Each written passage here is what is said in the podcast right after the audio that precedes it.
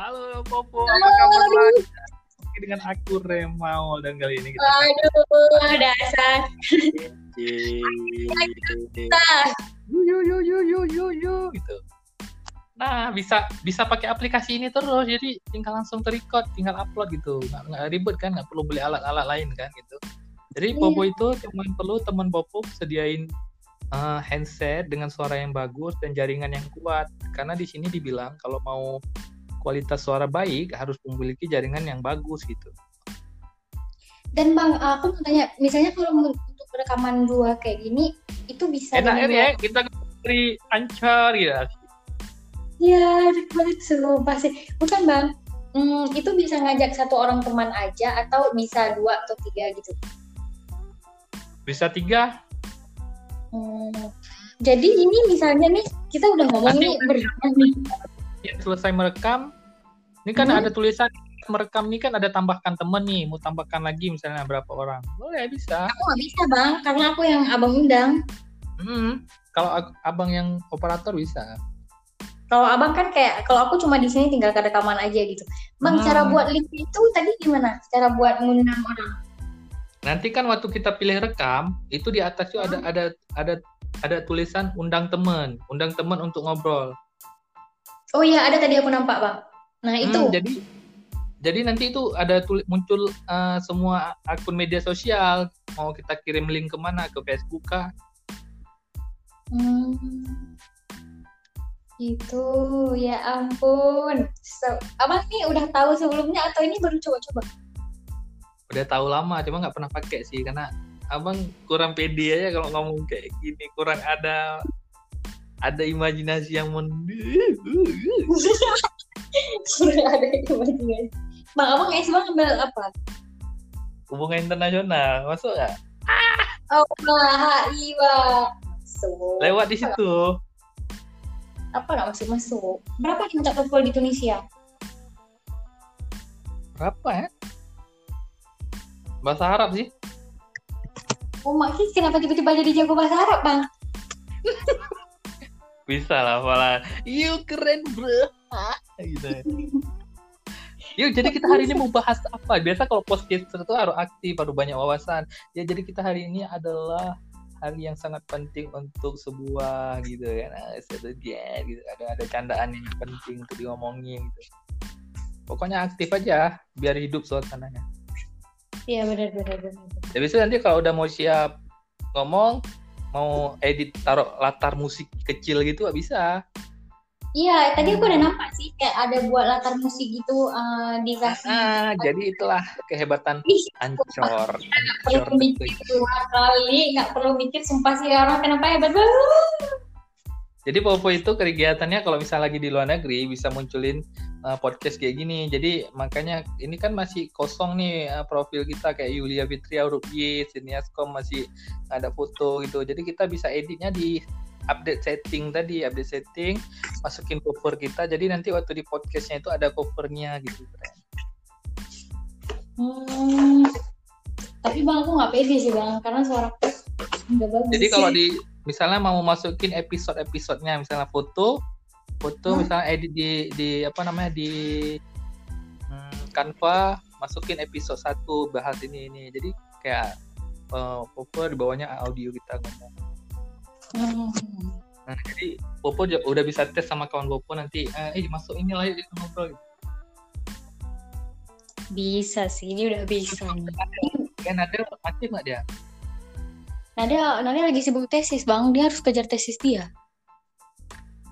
Kok langsung tesis ya? Ya, dia kan cuma 2 tahun, kan 4 tahun. Itulah, ini tinggal tambahkan teman. Bisa jadikan teman Anchor, jadi nanti Anchor ini kayak Instagram juga, bisa ada teman. Ada penggemar. Jadi kita tadi pusing-pusing dari laptop, tapi ternyata mereka udah mendesain yang cukup bagus. Yang cukup minimalis gitu kan? Cukup minimalis, kita tuh cuma butuh ngomong aja, musik udah ada, latar tinggal edit di Canva. Di sini juga ada sih kayaknya tadi Bang, kok nggak salah? Ya makanya, Popo itu harus that. Aku mau benar-benar harus belajar sih tentang ini. Soalnya kayak merasa kudet banget. Kayaknya hidup nih sekarang gini sih, kayak untuk bukan melancarkan sesuatu sih. Kalau kita tuh nggak bermain dengan sosial media, ataupun kita nggak bermain, kalau teknologi pasti akan bermain, tapi kadang-kadang pemanfaatan sosial media tuh nggak hanya di ini doang kan, nggak hanya Instagram. Terus juga aku mikir kayak bosen gitu juga sih bang, kayak cuman di Instagram doang, lihat foto orang. Habis itu juga kebanyakan orang-orang sekarang selama pandemi ini udah beralih jadi konten kreator, bukan konten kreator, ada juga udah banyak yang beralih ke ini juga bang, selebgram gitu kan. Iya benar. Jadi kayak salah satu kata influencer gini, kalau kita nggak ngejar teknologi maka kita akan ditenggelamkan oleh dia. Tapi kalau kita terus mengejar teknologi dan kemajuannya, maka kita akan bisa membuat dia lebih terdidik gitu. Kita akan bisa membuat hal-hal inovasi baru dengan teknologi itu. Ya benar sih. Sebenarnya kalau kayak gini kan juga bisa menggali bakat kita juga ya. Misalnya kalau ada orang yang kan salah satunya COVID ini juga semacam membuat anak-anak umat manusia yang ada di muka bumi ini mengerti persoalan Bapak berkomunikasi dengan jarak jauh gitu. Tapi salah satu yang mau dimajukan oleh mereka juga investasinya lebih ke situ sebenarnya sih. Aku nggak tahu juga sih politik yang dimainkan oleh negara kita kan, untuk menggali beberapa banyak saham yang mereka ambil dari daring ini.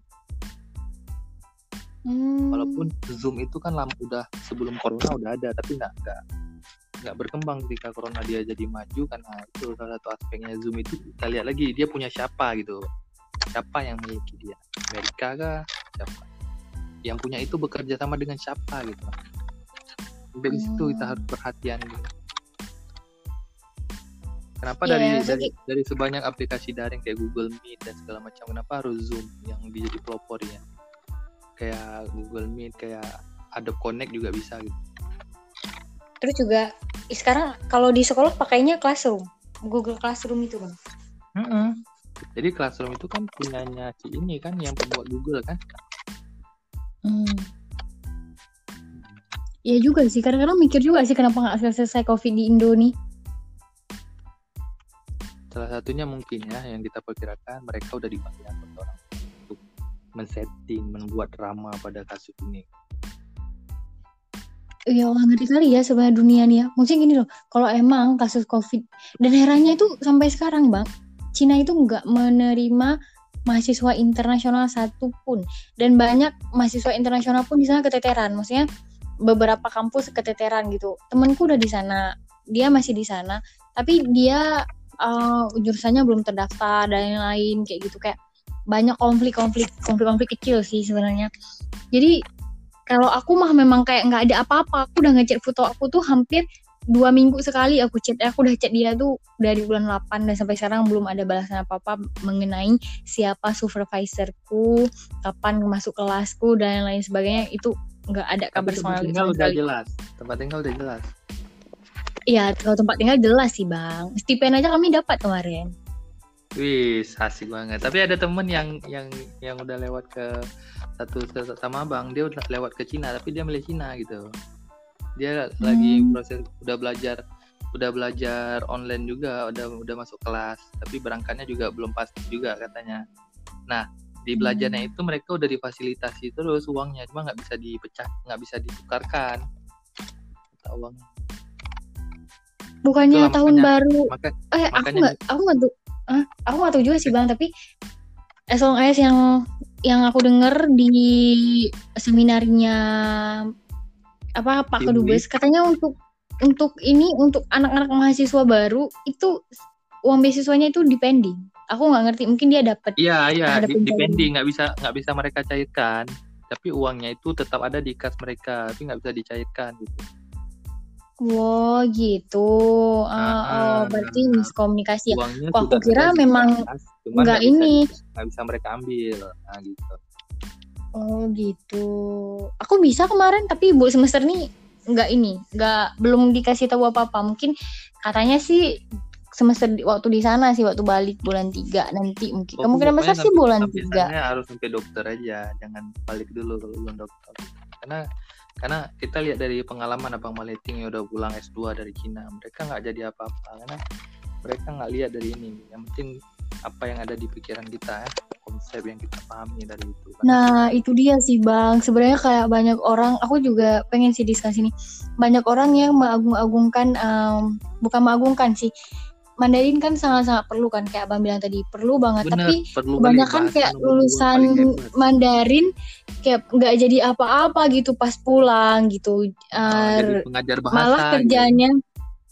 Iya kebanyakan pasti jadi pengajar bahasa dan ya udah pekerjaannya emang nggak balance dengan mereka. Padahal di Cina tuh kan mereka bisa dapat opportunity itu kan banyak banget kan yang bisa mereka pelajari. Sebenarnya dari semua alumni tuh walaupun gimana-gimana, Popo tuh suka sih lihat Bang Mulia. Dia tuh kayak selalu, walaupun dia di dagang ya, tapi kayak dia tuh selalu coba memanfaatkan apa yang udah dia temui kayak gitu. Ya saya dia ke Cina sekarang dia udah buka import kan kayak gitu dari Cina ke sana. Seenggaknya dia tuh buat kontribusi buat diri dia sendiri, gak mencari pekerjaan di orang lain, tapi kayak coba membangun mandiri kayak gitu kan. Cuma beberapa orang juga gak ini juga sih, gak juga semua orang memiliki gitu. Pemikiran seperti itu kan gitu dia ceritanya. Iya sih, itu benar. Tapi gimana ya Bang ya, maksudnya di sana itu iya sih belajarnya emang keras kan. Aku udah ngalamin sendiri gitu. Aku gak pernah, makanya pas di sebenarnya aku agak kurang suka juga aku di rumah. Lalai sendiri gitu. Kalau di sana aku masuk dari jam 8 sampai jam 6, dari jam 6 sampai jam 10 tuh aku belajar, maksudnya gak belajar setiap maghrib, aku belajar tuh sampai jam 1. Jam 1 aku udah bangun sampai jam 6 gitu, karena jam 9 aku harus berangkat. Siang malamnya itu aku kerjain PR. Jadi bener-bener bener-bener belajar terus Bang, kecuali weekend itu kayak bener-bener menikmati weekend gitu tuh rasanya kayak aduh aku gak pegang buku, kayak pengen minum ini, pengen minum itu. Cuma terkadang juga nggak bisa. Kalau lagi libur panjang misalnya Jumat Sabtu Minggu, PR-nya pun alhamdulillah juga gitu.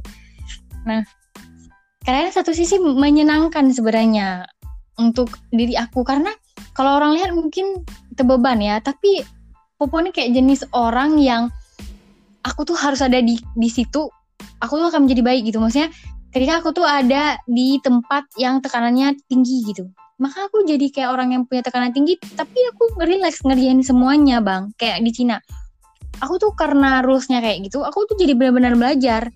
Kayak belajar, aku selesaiin semua tuh. Apa yang jadi tanggung jawab aku selesaiin semua. Tapi keluar dari situ, misalnya pas di rumah kayak gini gak ada apa-apa, aku gak belajar. Jujur aja sih sebenarnya karena memang gak belajar gitu. Malas gitu kan gitu, mager. Iya. Tapi orang lain gak, teman deketku gak, dia bahkan udah daftar, dia udah prepare untuk beasiswa KGSP, udah prepare untuk beasiswa LPDP. Padahal dia sekarang lagi nyusun. Cuma kan karena gak jelas juga, dia masih ada 1 tahun lagi di Cina untuk ngerjain skripsi dia. Sebenarnya kayak kalau sebagian orang kayak aku aja yang masih ada kelas HSK, aku masih perlu, aku masih kayak gini gitu mikir kan. Yeah. Tapi orang lain gak kayak gitu gitu. Kadang-kadang aku juga ngerasa aduh envy sih sama orang-orang yang kayak gitu. Tapi gimana ya, gimana ngebangkitin itu tuh kadang-kadang sulit. Aku harus berada di sana gitu. Itu aku sih nggak tahu nih gimana cara ngubahnya. Nggak apa-apa sih, banyak sebagian orang kayak gitu juga sebenarnya, karena kan mereka beranggapan nggak menikmati langsung proses belajar, karena juga sebenarnya proses belajar luar negeri itu sangat berbeda jauh dari Indonesia. Memang dipres untuk 100% ke pembelajaran, nggak ada main-main. Ketika liburan memang dikasih waktu liburan gitu kan, seperti itu dia ceritanya. Bener, iya sih di sana memang ini, cuma karena kita Indonesia tuh sensitif ya sama Cina ya, jadi beberapa hal itu banyak dikaitkan sama Cina dan sebagainya. Terus pun kita juga yang awareness-nya itu juga kayak dapat, sebenarnya nggak nyindir tapi jadi kayak sesuatu tuh nggak bagus aja gitu. Entah aku yang terlalu baper kayak tahu juga. Nggak, karena beberapa orang gitu. Karena juga kita melihat satu sisi ya dari konsep perdagangan dan konsep bisnis yang Cina bangun itu memang gerakan mereka itu sangat mematikan. Bahkan di tahun 2025 kita bisa menebak kalau Cina bakal memegang satu saham di dunia dalam segi bisnis lah. dan mereka paling jago mengcopy paste. Tapi ketika orang Indonesia ada pemikiran kayak kemarin Banjuri dikatakan, Banjuri yang alumni Cina, kita kuliah di Cina itu bukan ikutin apa yang mereka kerjakan, tapi kita belajar dari mereka dan mengikuti pola pikir mereka. Kita copy paste kan, kalau mereka aja jago copy paste, kenapa Indonesia nggak bisa gitu kan gitu? Karena selama ini mereka melirik Indonesia karena dikira Indonesia ini bisa aja digitu-gituin, nggak melawan gitu. Jadi makanya disubsidi beasiswa besar-besaran untuk Indonesia. Banyak yang kuliah di sana, nanti ketika Indonesia sudah banyak utang dengan negara sana, kita nggak bisa berbuat apa-apa. Setidaknya ada hal yang bisa kita buat gitu. Seperti itu, kita belajar dari negara orang kan gitu. Salah satunya kan grade Cina terbaik, grade Cina maju sekarang karena mereka mensubsidi beasiswa untuk setiap orang di seluruh dunia ya kan. Iya benar Bang, keuangan mereka tuh nggak habis-habis kok, banyak mereka bahkan badan keuangan mereka itu nggak habis-habis kalau pinjamannya, semua minjem ke sana. Coba lihat Mardigu yang mengatakan Cina itu bagaimana cara kerja. Mereka jadi budak dulu, baru menikmati hasilnya gitu. Apa tahun mereka jadi budak di semua negara gitu. Mereka ini Bang ya. Nice ini, maksudnya kayak sabar gitu. Mereka kayak bener-bener orang yang menurut kalau kita kan orang Indonesia nggak mau susah ya yang pertama ya. Terus kita tuh selalu melihat ke hasil. Nah sedangkan tipe orang Cina ini kayak yang dia tuh sabar banget menyusun semua puzzle yang pengen mereka bangun gitu. Berapa tahun mereka sabar banget bangun branding itu di semua negara hampir nggak nerima mereka loh. Atau awal-awal dibilang Cina orangnya gini ya, yang komunis dan segala macam, tapi semua negara kan masuk mereka dalam sistem perdagangan. Mereka jadi babu jualan di pasar ini itu. Sekarang semua investasinya Cina, kemana-mana lirik ke Cina gitu, perdagangan ke Cina, investor ke Cina, ya kan, aset-aset semua yang berkaitan dengan bisnis ke Cina. Ya kan, Alibaba dan segala macam kan gitu. Alibaba kan investornya Tokopedia. Ih, bener juga sih Bang. Kayak aku jadi punya jawaban sih kalau ditanya sama orang. Aku kadang-kadang kalau ditanya sama orang kayak gini, apalagi kayak berhubungan dengan perihal agama gitu kan. Nah, aku bilang kan tanpa sengaja kan Popo udah di brainwash kata mereka, kayak misalnya tanpa sengaja itu membenarkan apa yang orang itu buat gitu. Benar-benar. Aku bilang kayak gini, aku nggak membenarkan apa yang mereka lakukan, penyiksaan lain sebagainya itu memang jelas dosa gitu kan. Tapi aku nggak bisa bohong bahwa perlakuan mereka ke aku baik sebagai aku muslim. Bukan aku nggak mempedulikan muslim lain. Aku nggak mungkin bilang mereka itu nyiksa aku, sedangkan sekarang tuh aku ngomong di depan kalian aku baik-baik aja. Ya kan? Benar. Aku dapat uang. Aku dapat fasilitas yang bagus, aku dapat jaminan kesehatan, bahkan aku dapat trip setiap 1 tahun 2 kali. Trip gratis jalan-jalan ke Cina. Maksudnya itu kan doktrin yang orang nih dengar dari berita-berita hoax, informasi yang belum jelas sumbernya dari orang-orang awam. Ketika orang awam bercerita yang dengarnya itu mahasiswa yang pendidikannya nggak sempit, berarti buat apa dia kuliah selama ini? Kalau dia mendengar pendapat itu dari sumber yang nggak kuat gitu kan gitu. Itulah. Jadi kan tanpa sengaja tuh mereka kayak mengidolakan Eropa. Ya aku juga pengen ke Eropa gitu maksudnya Bang.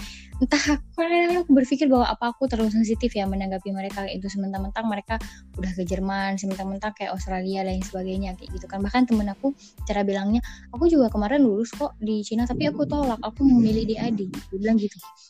Aku tuh rasanya tuh kayak wah, sebenarnya aku dengarnya biasa aja sih, tapi intonasinya itu loh kayak seakan-akan apa yang aku pilih ini kayak rempahan gitu kan. Terus tapi aku nggak mau. Aku bisa buat gebrakan baru ketika orang memandang Cina seperti itu, sebenarnya nggak seperti itu. Iya benar Bang, tapi kayak aku coba bukan membenarkan, tapi aku coba kasih tahu bahwa situasinya nggak kayak gini loh. Mereka malah ngejudge aku tuh bela Cina gitu. Aku tuh bela mereka karena aku ya anak beasiswanya mereka gitu. Ya aku bela apa yang mereka lakukan kayak gitu. Nah, iya, jadi posisinya itu kayak serba salah sih. Makanya aku jadi memilih untuk kayak ya udah diam aja gitu. Pada akhirnya aku diam aja. Karena nggak bisa bang, apalagi orang Aceh kan kayak anti banget kan sama Cina kayak gitu. Walaupun aku kadang-kadang bilang kayak gini. Tapi gratis juga mendukung Cina gitu. Mau, iya makanya. Toh aku bilang kayak gini, banyak kalian yang Indo berkokor Cina apa-apa. Kemarin waktu kita seminar kata Bapak Kemendikbud, kalian itu nggak bisa pulang dalam sekalian gitu karena ada 14.000 orang jadi harus bergelombang. Gila nggak sih bang, 14.000 orang dari Indonesia. Aku mikir tuh suka aku mikir gini, pantas di mana-mana aku tuh jumpa countrymen. Maksudnya kemana-mana aku pergi pasti ada aja orang Indo kalau aku tanya mereka. Misalnya kadang-kadang kan kita juga mikir gitu, ini orang Indo bukan sih, kok kayak mirip gitu kan. Nah, rupanya kedua orang Indo, balik lagi orang Indo lagi, jangan-jangan kamu lagi orang Indo lagi, rupanya 14.000 orang loh bang. Kayak kebayang sih, rame banget. Jadi waktu proses pulang kemarin tuh sempat di karantina gak gitu? Sempat. Yes, langsung pulang ke kampung terus gitu ya. Tapi aku pribadi dari kampusku bagus sih, misalnya walaupun kampusku nggak masuk kayak, maksudnya kampusku kan juga bukan kayak kampus. Musim salju ya? Iya bang, enggak ini masih auto kalau di tempatku. Bulan 12 sama 1 nanti winter. Iya, di negara-negara itu beberapa negara yang perayaan hari pariwisata dunia itu kan. Di beberapa negara itu emang lagi musim salju dari bulan September sebenarnya kan gitu, pergantian musim kan gitu. Ada juga yang telat datangnya kan gitu kan. Iya beda-beda bang. Kalau misalnya daerah atas tuh kayak Beijing, Tianjin gitu, Harbin. Nah Harbin tuh deket banget sama Rusia. Mereka itu Harbin tuh kan karena saking dekatnya sama Rusia, mereka summer aja tuh ada salju bang. Bener. Udah gak ngerti lagi. Nah itu Harbin itu juga bagian dari Cina gitu. Tapi kan kalau aku kan bagian tengah kan, bagian timur, jadi jadwalnya emang agak lebih telat gitu. Satu bulan ya, lebih telat. Maksudnya winternya mereka ini, winternya aku ini. Terus juga aku gak setiap hari salju kan. Kalau orang di sana kan setiap hari salju. Kalau aku tuh ada perhitungannya, gak setiap hari. Mungkin seminggu cuma turun 3 kali atau 2 kali gitu. Iya benar. Ya gitu sih kalau di sana. Besok juga sebenarnya ya, kenapa kita nggak pernah berbicara? Sebenarnya ada juga sih hal yang nggak baik yang pasti bakal kita temuin di Eropa kayak gitu. Bener. Banyak juga orang-orang yang pulang pada akhirnya terdoktrin gitu kayak seakan-akan Popo tuh marah, ada si aku marah gitu kan bang, duduk di kelompok itu. Terus aku bilang gini, kenapa sih kayak seakan-akan orang-orang yang kuliah di Cina itu kayak jual agama dia?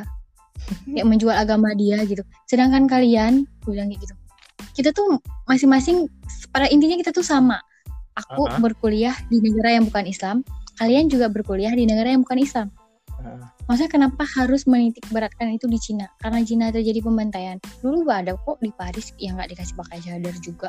Dulu ada kok di sini yang gak boleh kayak gini juga. Plusnya banyak juga.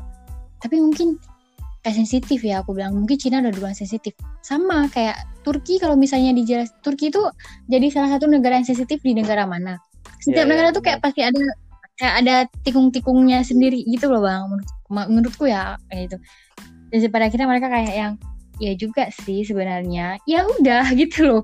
Maksudnya kita tuh seharusnya kayak anak-anak yang udah ada di luar negeri itu kita duduk nggak harus memaksakan. Setiap negara itu punya sisi negatif yang ditutupi, tapi kenapa mereka melihat Cina yang sebegitu jahatnya di mata semua negara gitu? Karena apa? Karena mungkin satu sisi mereka iri dengan negara Cina yang udah maju sampai ke beberapa negara mengakui kemajuannya gitu.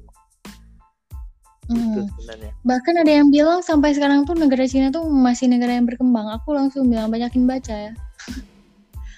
Masih negara yang berkembang emang diakui. Habis itu di pelajaran LPDP semua macam kayak BUMM itu memang mencari pengajar untuk bahasa Cina karena investornya banyak orang Cina. BUMN ya bang ya. Semua saham kemudian dari Cina. Iya sih bang, kayaknya aku lulus 2023. Aku gak tahu Indonesia ini jadi kayak mana ya. Maksudnya sekarang aja itu beberapa perusahaan aja tuh udah kayak mau Mandarin itu jadi nilai plus. Kalau dulu bahasa Inggris kan jadi nilai plus. Sekarang bahasa Inggris hampir dikejaran, Mandarin nomor 2, bahasa Inggris nomor 1 gitu kan. Itu masih nomor 1 lah, Mandarin udah nomor 2. Iya benar. Walaupun Inggris adalah negara yang paling lama. Betul, tepat sekali. Juga sebenarnya gini sih, aku setuju sama satu orang yang ngomong, aku dulu juga pernah kayak sebelum aku ke Cina aku tanya, kak gimana sih kayak kita beragama di sana? Oh itu pertanyaan yang 1000 pertanyaan yang datang, dia bilang gitu kan. Nanti kalau kamu datang sini kamu bakal ngerasain. Sebenarnya kan bang, yang gini loh, yang mengotoriter itu semuanya pemerintah, sedangkan dari masyarakatnya sendiri enggak baik banget, serius, kayak baik-baik banget. Aku ketemu guru nih. Aku belum pernah tatapan sama guru itu. Aku jadi cuma ikut les online gitu, les online gratis jadi, yang ada di WeChat. Bahasa ini Popo bahasa Inggris. Enggak, aku Mandarin memang. Udah bisa bahasa Mandarin? Bisa. Bisa. Abang aku udah 1 tahun belajar. Abangnya sekarang udah mau buka-buka Google belajar ortodidak nih bahasa Mandarin karena bagi abang kalau sekarang orang-orang yang lagi menyusun strategi bisnis itu rata-rata mereka lagi belajar bahasa Mandarin dan abang juga lagi belajar otodidak, mana tahu itu berpengaruh apa nanti. Nah itu dia sih bang yang buat aku tuh juga ngambil jurusan manajemen psikologi sih di sana. Jadi kan aku jatuhnya tuh di HRD kan, HRD perusahaan gitu kan, developnya perusahaan gitu. Aku mikir kayak yang kalau nanti bakal ada investor atau apa, walaupun aku nggak bisa jadi HRD atau gimana, pasti aku dibutuhin gitu untuk kayak penyambungnya mereka. Seenggaknya poin plus yang aku belajar di sana itu adalah aku belajar di sana Mandarin dengan orientasi bisnis kan, orientasi perusahaan kan. Itu juga sih, karena kemarin teman-temanku bilang kayak jangan ngambil bisnis nanti apa gitu, takutnya belajar riba atau gimana gitu kan. Nah ambil konseling aja, aku nggak tahu sih, tapi ya aku anggap itu adalah ya udah nih nasehat deh biar aku tuh nggak ke jalan yang salah. Itu menarik, kenapa Bobo ambil bisnis psikologi ya? Bisnis psikologi enggak, psikologi manajemen ya sama sih sebenarnya, kayak lebih ke perusahaan sih bang. Psikologi manajemen itu emang sangat dibutuhkan, apalagi itu bisa larinya ke Bobo bakal jadi orang yang ini sih nantinya yang menjadi psikolog orang-orang yang stres, orang-orang pejabat-pejabat yang gila kan, itu salah satu membangkitkan semangat juga kan, misalnya itu larinya kan. Salah satu sisi bisa itu, tapi aku tuh lebih fungsinya itu lebih kayak yang gimana cara meningkatkan kinerja karyawan, terus gimana caranya kayak problematika karyawan, terus kalau misalnya seandainya saham turun, gimana sih aku tuh tetap menstabilkan orang-orang yang ada dalam perusahaan ya, itu, bener. Program apa yang harus aku buat. Gitu. Sekarang untuk mencari orang-orang pakar psikologi itu sangat minim sekarang, sangat minim ya, karena belum banyak ya. Makanya kalau sekali ada pun bayarannya mahal gitu. Keren. Karena kita di Aceh tuh fokus aku kebanyakan lihat kalau orang keluar negeri gitu, itu kan, guru BK, terus kalau psikolog itu kebanyakan psikolog klinis atau enggak psikolog komunitas gitu, atau enggak psikolog pendidikan gitu, kebanyakan itu psikologi pendidikan karena pulang-pulangnya ujungnya jadi dosen atau apa gitu kan. Jadi dosen jadi guru, cuman karena aku kan udah mencicipi dunia perusahaan itu dari aku sekolah kan bang, maksudnya dari aku kuliah aku udah ikut-ikut dosen aku ke NGO kemarin yang sama si Emil. Ya? Di ruang guru atau apa gitu. Jadi aku jadi tertarik untuk belajar perusahaan itu lebih dalam gitu kan. Nah, di psikologi bisnis itu juga sampai kita tuh memang belajar psikologi dalam ekonomi gitu. Nah, nggak hanya psikologi aja, karena kan penanganan stres terhadap orang yang di perusahaan sama orang-orang yang biasa kan beda bang, kan stres kantor itu beda-beda gitu kan. Stres kantor bisa bunuh diri loh. Wih, iya sih bang, tekanan kerja lain semuanya. Yes. Iya. Nah gitu sih makanya. Terus juga aku berpikir juga kayak gini sih bang, kebanyakan orang itu nggak bertahan lama dalam tekanan kerja gitu, sedangkan tekanan kerja tuh di perusahaan-perusahaan gede itu kan dilihat kan sejauh mana kita mau bertahan terhadap tekanan kan. Berapa? 3. Enggak, apa itu namanya? Bentar, Po. Aku kan berpikir. Iya. A3. Ya kemarin mana dia waktu perangkapan.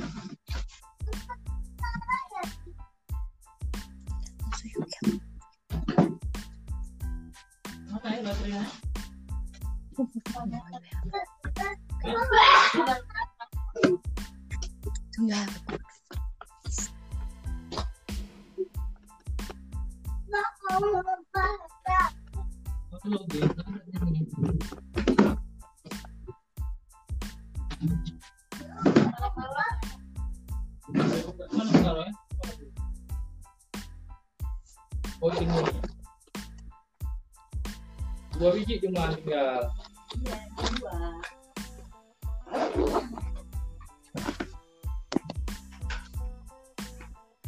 2. Oke, kembali ke topik. Jadi nanti ini abang kirim ke Popo ya, ini ya. Halo, Po.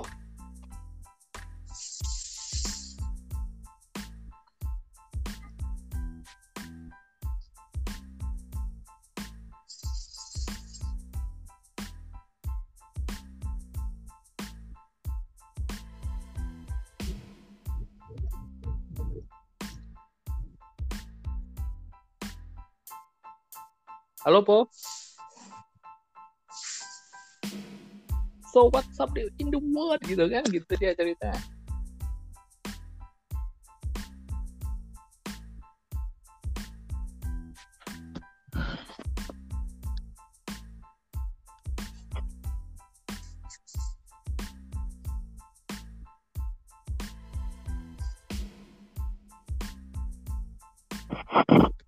Popo.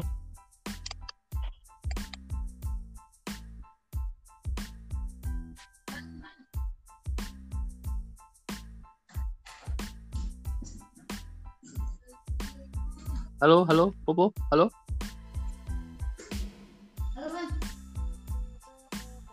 Halo, Bang. Halo. Gimana, udah siap? Bang. Sudah. Aku lupa tag nasi. Astagfirullahaladzim. Oh, mandiri kali, Wak. Keren nih. Jadi, Popo ceritanya tuh sama anak kemarin tuh jadi dilamar nggak? Sama anak mana? Yang di Banda itu, yang cerita ala-alai dulu itu.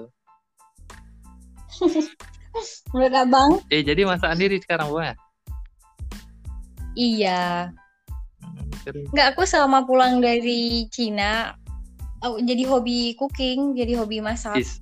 Jadi kayak abang semenjak merantau ini jadi hobi gosok baju sendiri gitu kayak. Emang dulu kayak laundry gitu kan. Menantang gitu, keringat, kayak dikerja gitu. Kerjanya emang kerjaan untuk diri sendiri gitu kan. Habis itu kita ngerasain kalau kayak gini rupanya capek gitu. Ya gitu dia. Ya Allah, ada pula hobinya itu nyetrika baju. Dulu enggak pernah, Po. Dulu laundry itu kayak udah terima jadi gitu. Jadi enggak ada keringat, tiap hari enggak mengeluarkan gitu. Sekarang kayak emang terpres gitu, kita ada keringat gitu. Iya sih, satu sisi juga jadinya ya sekarang tuntutan sih, Bang. Tapi ini aku memang masak. Soalnya kan aku di Banda Aceh, aku enggak di kampung. Karena mamaku sama ayahku nggak ngasih aku duduk di kampung. Aku duduk di kampung tuh jadi makin butek gitu maksudnya. Kalau di Banda Aceh seenggaknya walaupun aku tidur, aku tuh pasti bakal masak sendiri. Gimana sih keadaan Banda Aceh? Aduh ya gitu aja sih, Bang. Tuman, abang udah mau setahun nggak pulang ke Aceh. Gimana ya? Ntar 5 tahun. Ya tapi kami ditanggung beasiswanya 4 tahun loh. Siapa kalian? Tanggung beasiswanya 4 tahun. Karena kan selesai kuliah itu 2 tahun setengah, 3 tahun paling lama kata dosen-dosennya kan. 4 tahun itu nggak selesai, ya udah pulang kampung aja, nggak usah kuliah lagi, bayar sendiri pun kalau kuliah gitu. Itu sebenarnya kelewat banget sih. Tapi emang kawan abangnya di Tunisia itu dia kayak ini, kayak apa namanya, kayak dia udah buat planning baru, dia mau nikah dengan orang orang Indonesia yang kuliah di Tunis, kemudian dia bangun keluarga di sana, kemudian dia sampai lanjut S3. Planningnya udah kayak gitu, udah kayak memang pengen menjelajah peradaban di Tunis yang lebih keren lagi gitu. Karena kan banyak sisi hal-hal yang nggak kita dapat dari Indonesia gitu. Karena inilah yang pengetahuan yang lebih yang bisa kita bawa pulang nanti kan gitu dia. Kayak Popo misalnya ke Cina, apa yang ingin Popo gali kayak manajemen gitu kan. Nggak ada, Indonesia nggak bisa temuin yang sedisiplin itu kan gitu, sekonsep itu kan gitu. Yes, benar-benar. Sedisiplin, sesabar itu loh, bangun dari hal yang kecil. Bener. Mau jadi babu dulu sampai jadi orang sukses kan keren tuh. Sebenarnya itu sih Bang, perbedaan jauh kita sama mereka. Mereka itu nggak punya agama, tapi rasa mereka untuk sabar itu bagus banget. Tapi itulah ya, lain arah yang tapi benar nggak sih awal mulai COVID dari Wuhan nggak? Kayaknya nggak. Itu info yang dimanipulasi oleh CNN Amerika. Amerika kayaknya benci banget ya sama China ya, sampai beritanya entah apa-apa ya. Ya, karena gini, karena perdagangan itu semua lahan Amerika diambil alih sama China gitu. Itu yang harus gue tahu. Nah, jadi Amerika dulu berkuasa dalam lahan bisnis. Mereka sampai badan keuangan mereka itu sangat kuat. Jadi semua negara bisa pinjam uang ke mereka. Tapi sekarang enggak. Badan keuangan mereka sudah hampir terkuras dan semuanya minjem ke negara China. Jadi mereka nggak akan biarkan Cina ini maju. Itulah Amerika.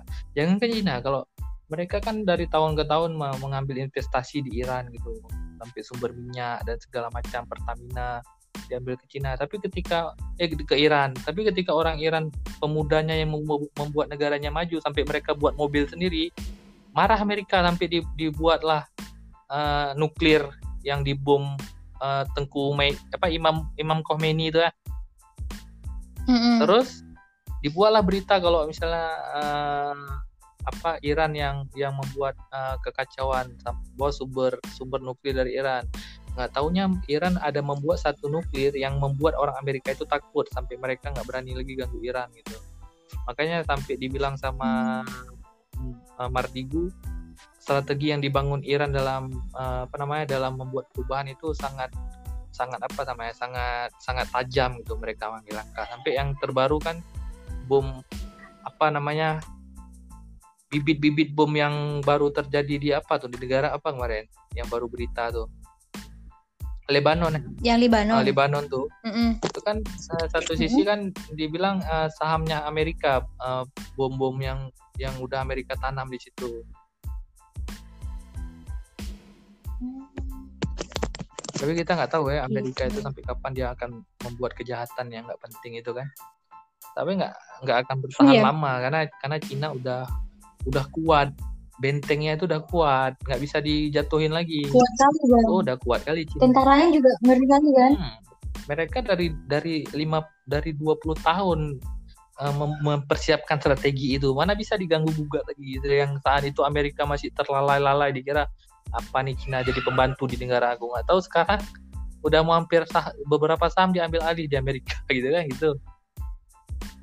Iya Bang, itulah salahnya.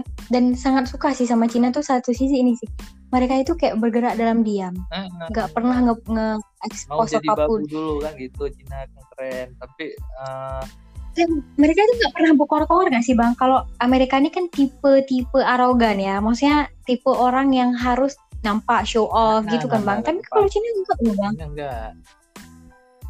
Iya Bang, aku tuh sampai nemuin itu tuh di teman-temannya aku. Jadi teman-teman Cinanya aku tuh sampai kaget. Aku duduk sama dia makan, terus aku ngomong-ngomong kan. Bahasa Inggrisnya bagus banget gitu. Makanya jadi aku nyambung. Karena aku tanya, "Kamu ngambil jurusan apa?" "Teaching Chinese ya," aku bilang gitu. "Enggak, aku ngambil jurusan ini," dia bilang gitu. "Oh, gitu." Setelah aku buka, Bang, habis aku add dia toh. Aku add dia terus di WeChat, habis itu nggak sengaja aku lihat momen dia, ternyata dia tuh udah jadi profesor di salah satu universitas yang ada di Cina. Yes, keren banget. Umurnya masih 20. Itulah saking orang ini menunduk, tapi orang ini sebenarnya orang besar gitu kan katanya. Bang, dia nggak pernah cerita apa-apa loh Bang ke Popo, maksudnya aku udah di sini enggak sama sekali enggak. Tok sebatas yang ya dia ngobrol gitu. "Oh ya, di Indonesia tuh gimana Kak?" "Aku sempat baca sih berita gini-gini aja." Sangat sederhana Bang. nggak pernah ngasih tahu. Terus juga aku lihat juga kan cara Lawshoot aku tuh ngajar, misalnya ngajar sesuatu gitu kan. Lawshoot namanya itu pengajaran Lawshoot. Iya, Lawshoot. Jadi di sana itu ternyata kalau misalnya nih aku jadi Lawshoot terus aku ngajar 20 anak. Kalau dalam 20 anak itu mengerti apa yang misalnya nilai mereka tuh bagus, itu aku tuh bakal dapet uang itu 2 kali lipat dari gaji aku ketika dites tuh berhasil gitu loh bang. Nah kalau misalnya turun Lawshootnya itu bisa dipotong ataupun dia itu bisa dipindahin kayak gitu. Makanya aku lihat guru-guru aku tuh dalam mendidik tuh luar biasa. Aku nggak ngerti PR jam 10:30 masih balas. Dia tuh akan sangat khawatir ketika aku tuh nggak mengerti apa yang dia jelaskan. Itu ketakutannya mereka. Dia selalu tanya, kalian oke nggak sama slide ini? Bagus nggak kalau animasi ini saya taruh di sini? Kalian bisa mudah mengerti nggak kalau bahasa saya pakai yang kayak gini? Jadi kayak aku mikir kayak ya ampun kayak dapat ilmu baru gitu ya kan. Iya, kalau guru-guru kita arogan toh, misalnya kalau udah profesor atau udah apa anak S3 aja deh kita ngomong pasti udah belibet banget bahasanya. Yang pertama maksudnya, terus yang kedua ngomongnya masih kayak gini, udah ngerti sampai ini ya udah kerjain tuh awas kalau ngasih gitu kan orangnya kayak gitu. Jadi mereka itu mengira bahwa kayak yang itu sih humble, itu sih yang kita nggak dapat di orang yang berilmu yang ada di Indonesia. Bukan nggak ada tapi nggak banyak gitu loh bang. Nah sisi humble yang mereka itu yang buat mereka itu pada akhirnya konsisten. Karena kenapa mereka itu nggak fokus dengan mereka itu nggak haus akan pujian orang loh bang, nggak haus akan kayak yang harus dipuji harus dilihat enggak gitu. Tapi mereka tetap fokus sama apa yang mereka capai. Ya ketika saat itu sampai juga orang-orang juga bakal ngelihat mereka tanpa mereka harus minta kan bang. Oke, baik, keren kali itu. Emang itu yang harus semua orang Indonesia miliki sebenarnya. Nggak hanya sebagian, nggak hanya seperempat orang itu Indonesia. Tapi harus semua. Kalau mau juga buat aku, Indonesia maju gitu ya. Bener juga sih bang. Sama satu sisi juga sebenarnya nggak mesti kita telikina. Sebenarnya kan orang-orang kan mengagungkan kayak Islam apalagi di Aceh gitu kan, kita kan negara syariah apa-apa pasti itu ya berkoar-koar. Orang Aceh tuh itu memang salut sih satu sisi gini, gak sholat bang, tapi kalau nyinggung masalah rasul, kalau menyinggung masalah agama, bacok mati juga gak apa-apa gitu lah. Tapi gini, tapi orang Indonesia ini poin itu gak dapet. Orang Indonesia ini memang paling senang dipuji. Orang Melayu sih bang, tepat. Iya sih kita sih bang Indonesia. Nah, paling senang dipuji, apalagi kalau misalnya kita bangga-banggakan dia. Kalau nggak dibangga-bangga pun dia bilang dia ini, dia itu gitu kan, kayak gitu. Karena itu emang virus yang membuat Indonesia menjadi negara yang gitu-gitu aja, ikut orang terus gitu. Ngapain berpikir? Karena berpikir itu ribet. Mendingan aku lihat yang udah ada, kemudian aku ikutin kan gitu orang Indonesia. Lebih maju tentunya. Itulah bang, maksudnya kita tuh tertinggal ya. Dan kita itu tingkat menjat sesuatu tuh tinggi. Orang Indo tuh kalau ngejat sesuatu tinggi loh bang. Ih apaan dia masih kayak gini, apaan masih kayak gini gitu. Dulu TikTok nggak seberapa maju. Sekarang hampir semua orang gunain TikTok. Iya benar. Sumpah sih, maksudnya kayak yang itu kan punya Cina. Bahkan, iya, toin. Mereka udah lama gunainnya. Karena kan maju. Sampai TikTok dijadikan sebagai sumber kayak Tuhannya. Ih bang, TikTok tuh udah jadi sumber penghasilan loh sekarang. Apa aja yang viral di TikTok laku nggak di pasaran? Laku setengah mati bang, laku. Jadi aku tuh survive aja sih. Lipi serum namanya. Bibir pelembab buat perempuan tah. Nah temanku itu ngepesan 150 pieces tah 250 pieces. Karena itu lagi viral di TikTok bang, gak nyampe 1 bulan ya. Mungkin 2 mingguan udah habis. Aceh doang bang.